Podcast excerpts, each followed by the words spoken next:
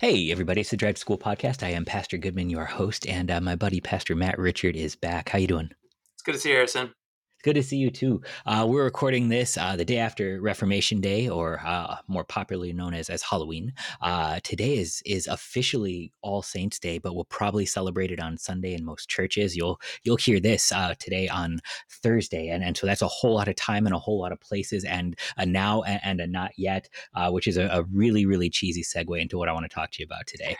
Um, Jesus talks a lot about all of the the good things that we are as Christians, and you look around and you don't see them. Uh, and, and, so, more often than not, the thing that we do as as uh, pastors who are trying to honestly, I, I, feel like defend God more than anything is, is sort of punt and say like all of those things are true, but you you will see them later but that makes them feel less true if you don't actually get them until until heaven so how do we actually address sort of the, the tension between what we see and feel and, and experience now and, and the promises that are yet to come like is it just that we haven't earned heaven yet or or what yeah you know we were talking a couple pastors and i were talking about this whole idea and there's this kind of idea sometimes where we we can put all the good things of Christianity off in the distance, off in the future. And mm-hmm. it's like, well, you know heaven's off in the distance um, you know the eternal life is off in the distance and and so then we end up being you know christians that are chasing the old uh, proverbial carrot on the end of the stick. We're always um, trying to grab something off in the future.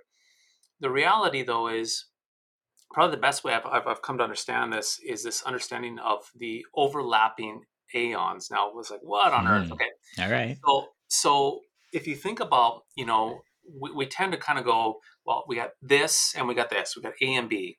And so we say, well, okay, we're still in this vale of tears and this life that we have. And then here's eternal life and heaven, the glory to be had in the future. And it's like boom, boom, boom. And we think, okay, which one is it? This one or is it this one?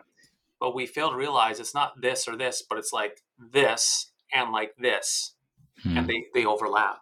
And so we can at the same time we can simultaneously say you know right now we live in this vale of tears which i love that's how our old old christians used to talk this vale of tears which is this valley of tears that we live within with all the suffering and struggles and sin.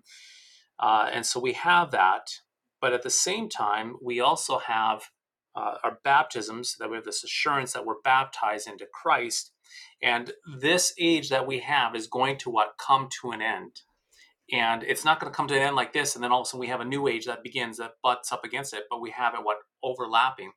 And so at the same time we are in the now but not yet and they overlap. And so in a sense we, we already have one foot in the resurrection as has been said before by other pastors and theologians. So so we we, we are 100% children of god right now because we're overlapping but then what's going to happen is at some point in future time, this vale of tears is going to come to an end. And then the full glory of being what resurrected from the dead and given brand new bodies and all that is going to be fully revealed at some future point. So, so we have it as a down payment right now, and there's more mm-hmm. good to come, in spite and also in the same time as what the suffering of this vale of tears. Right. It's it's so easy to sort of mark God's absence by the presence of suffering and sort of say like, well, if it hurts down here, it's just because we're not actually in, in heaven yet. But uh, there, there's so many places where our, our Lord promises the kingdom of God is is at hand.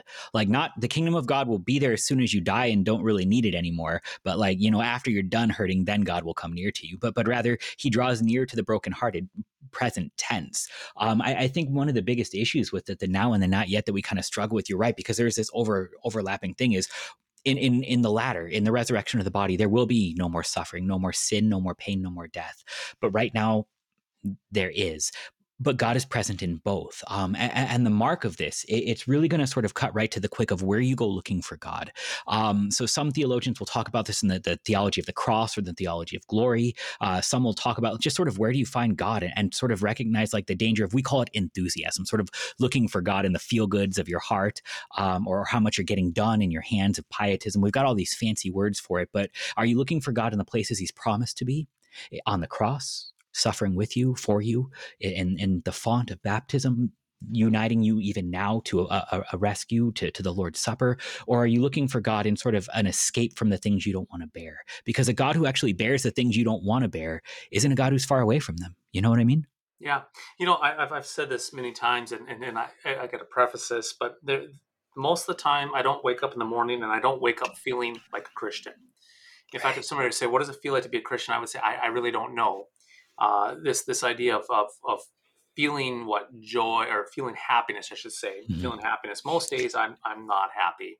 You know, I just I, uh, you know, my, my wife says I'm an absolute bear in the morning until at least I get my cup of coffee, my first sip of coffee, and then you know I I have a little bit of happiness there with my coffee. But most days I, I'm not happy, and and um, you know, maybe I'm a little, as my daughter would say, Dad, you're a little melancholy. She's not melancholy. She goes melancholy. She goes melancholy. She says, Dad, you're melancholy, and which is true, you know, and, and that that is. So okay, so then why is that?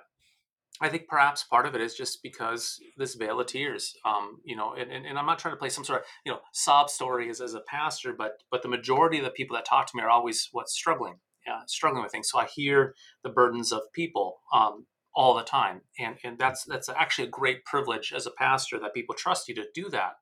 Yeah. so then the question is okay so if i don't feel like a christian then then then how do i maneuver? Well i am a christian because i'm baptized. And so it's where we anchor our assurance in this vale of tears. Where where do we anchor our hope?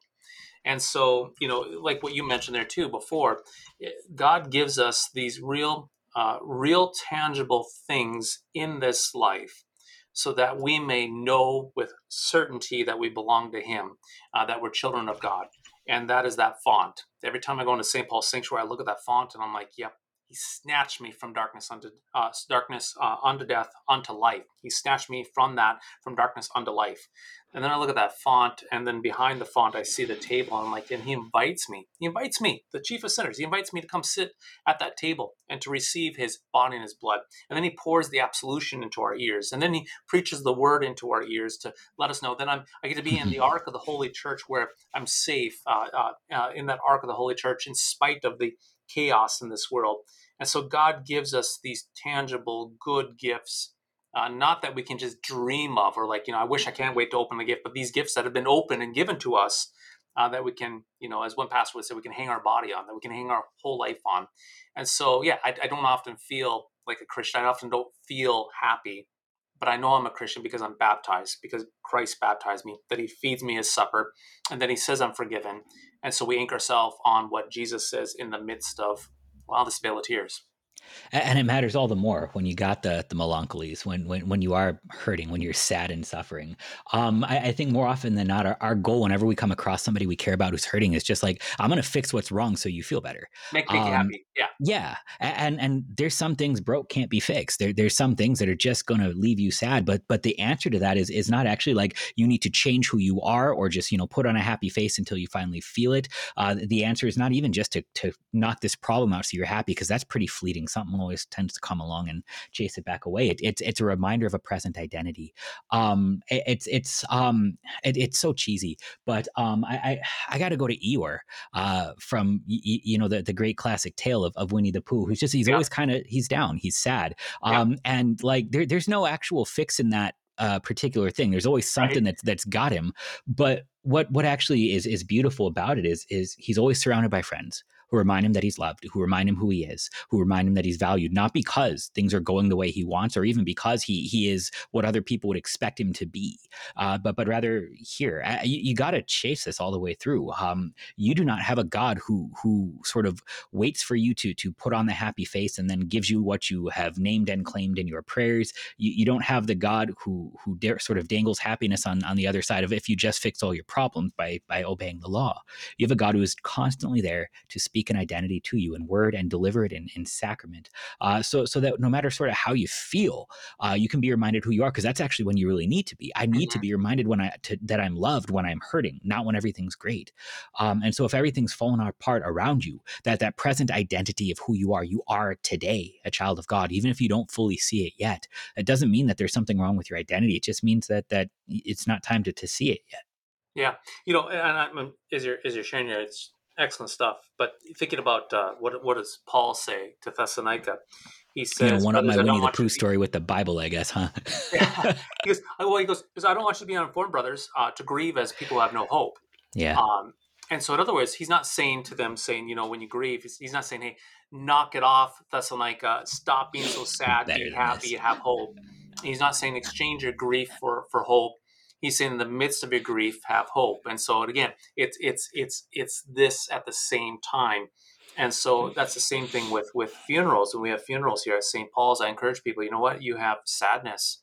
Um, and that's good. That shows that you cared for the loved one. If no one was crying, then I'd be concerned. But you're crying because you you love this person, and you can also be angry that maybe their time was quote unquote uh, cut short per se. Um, and you're gonna have these full range of emotions of what of, of, of anger and tears. But in the midst of those angers and tears, have hope, the hope of Christ, the resurrection at the same time, simultaneously, uh, right alongside your grief and your, um, you know, your, your, your anguish and, and uh, anger at the same time. And why? Because right now, in the present context, which goes back to our whole point of this, is that we are children of God right now, present tense uh, in the midst of this vale of tears. And that is going to see us through. And so, even if we find ourselves in death, guess what? We're still a child of God. And that's the whole point of All Saints Day. We don't have two churches. The church has departed and the church that's still present. We have one church, which is in Christ. Uh, those that are living and those that are departed, we're all in Christ. We all belong to Jesus. We're all children of God and we all await whether it's here right now in the present t- present tense with the beating heart and the body or whether we're what uh, our bodies buried in the grave and our souls with jesus all of us are still awaiting what that that present day when when the full manifestation the full glory of, of renewed bodies in christ and the resurrection is going to happen and be transformed into the likeness of jesus when that happens so we all await that with hope um, in spite of the circumstances uh, of life Absolutely. Pastor, thanks so much for the words of hope. Uh, I look forward to talking to you again soon. All right, thanks, Harrison. Good stuff. Have a good one.